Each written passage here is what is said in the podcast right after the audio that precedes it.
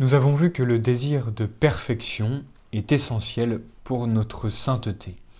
Il nous faut voir maintenant les moyens pour faire grandir donc ce désir de perfection. Ce désir étant basé sur des convictions surnaturelles, c'est-à-dire le désir du ciel, c'est surtout donc par la méditation et la prière qu'on peut l'acquérir et l'augmenter. Il faut avant tout réfléchir sur les grandes vérités que nous avons exposées dans les leçons précédentes.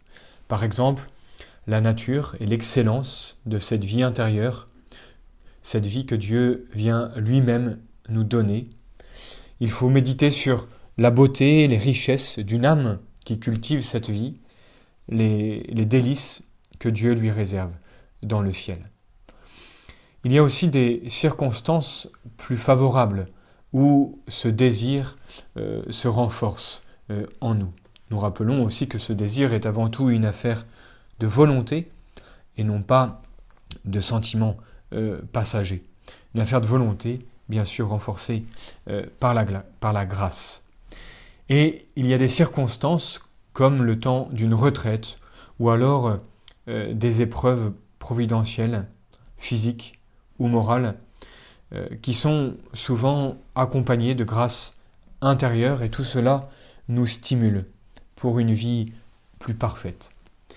Elle nous détache de ce qui n'est pas Dieu, purifie l'âme par la souffrance, nous font désirer le ciel et la perfection qui en est le chemin, pourvu bien sûr que l'âme profite de ces épreuves pour se tourner euh, vers Dieu. Enfin, il est des moments où le Saint-Esprit quand il le souhaite, produit dans les âmes des mouvements intérieurs, des inspirations qui les inclinent vers une vie plus parfaite. Ajoutons que l'examen de conscience quotidien, le soir avant de s'endormir, nous oblige à rentrer en nous-mêmes sur un point spécial, non seulement pour constater nos défaillances ou nos progrès, mais c'est important, mais encore et surtout pour renouveler notre volonté d'avancer dans la pratique de telle ou telle vertu. Il s'agit de faire aujourd'hui mieux qu'hier et demain mieux qu'aujourd'hui, comme nous le rappelle le cérémonial euh, du départ routier.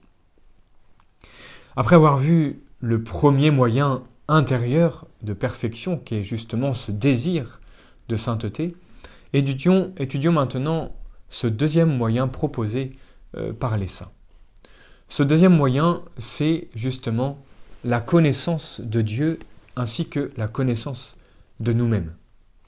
En effet, puisque la perfection consiste dans l'union de notre âme à Dieu, il est évident que pour y arriver à cette union, il faut tout d'abord connaître les deux termes, Dieu et notre âme, c'est-à-dire euh, nous-mêmes.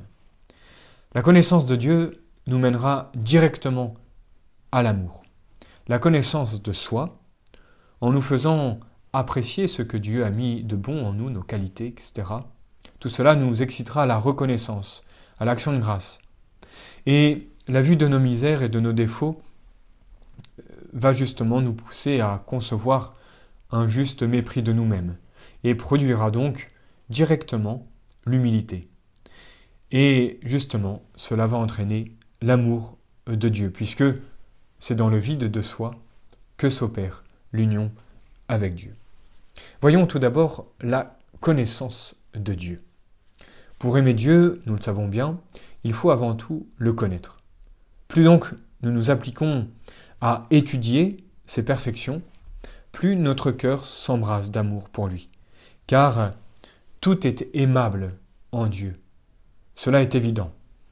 Reste donc à déterminer ce qu'il nous faut connaître de Dieu pour l'aimer et comment arriver à cette connaissance affectueuse. Il nous faut connaître euh, sur Dieu tout ce qui peut nous le faire admirer et aimer, par conséquent son existence, sa nature, c'est-à-dire ce qu'il est, ses attributs, en d'autres mots, euh, ses qualités, ses œuvres, surtout sa vie intime et ses relations avec nous. Nous trouvons tout cela, entre autres, grâce aux, vérités révélées dans la Sainte Écriture et dans la tradition. Ces vérités se ramènent à l'histoire de la vie divine, dans sa source, qui est la Sainte Trinité, ses premières communications par la création et la sanctification de l'homme, sa restauration par l'incarnation, sa diffusion, la diffusion de la vie divine par l'Église et les sacrements, et enfin sa consommation finale dans la gloire. Pour acquérir cette connaissance affectueuse de Dieu, trois moyens principaux se présentent à nous.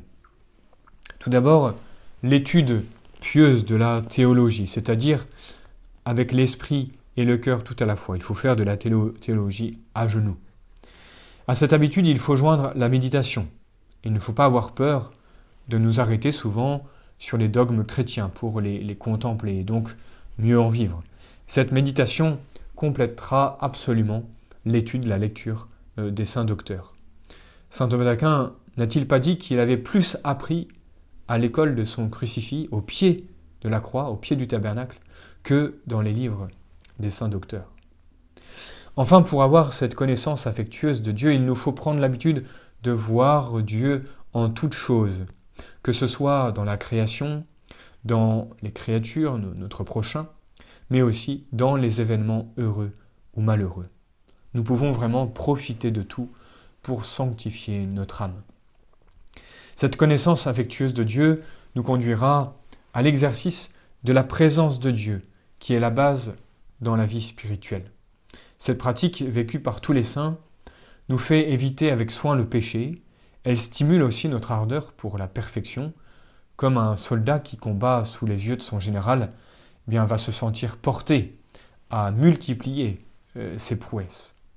Et de plus, cette présence de Dieu donne une confiance du soutien divin tout au long de notre vie, ainsi qu'une joie de savoir que nous possédons déjà celui que nous verrons pour l'éternité. Après avoir compris l'importance de cette connaissance de Dieu, il nous faut voir maintenant la nécessité de la connaissance de soi, et les moyens euh, d'y arriver. Si on ne se connaît pas soi-même, il est moralement impossible de se perfectionner, car alors on se fait illusion sur son état, étant quelquefois dans un optimisme présomptueux qui nous fait croire que nous sommes déjà parfaits, euh, et même cela peut nous amener à justement ne plus voir euh, nos péchés. C'est ce que dit le psaume, hein, Seigneur, délivrez-nous de nos péchés cachés, ceux que nous ne voyons plus, parce que justement nous avons une mauvaise connaissance de nous-mêmes, ou alors cet optimisme présomptueux.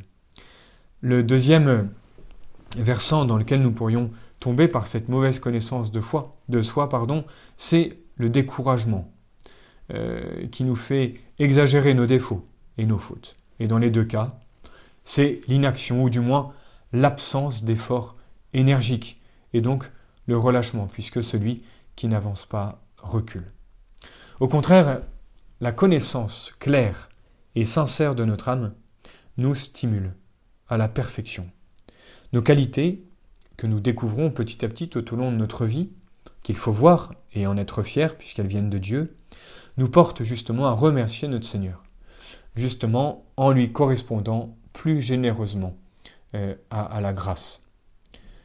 Nos défauts, quant à eux, et la, justement la conscience de notre impuissance nous montrent que nous avons encore beaucoup à faire et qu'il importe de ne perdre aucune occasion de progresser.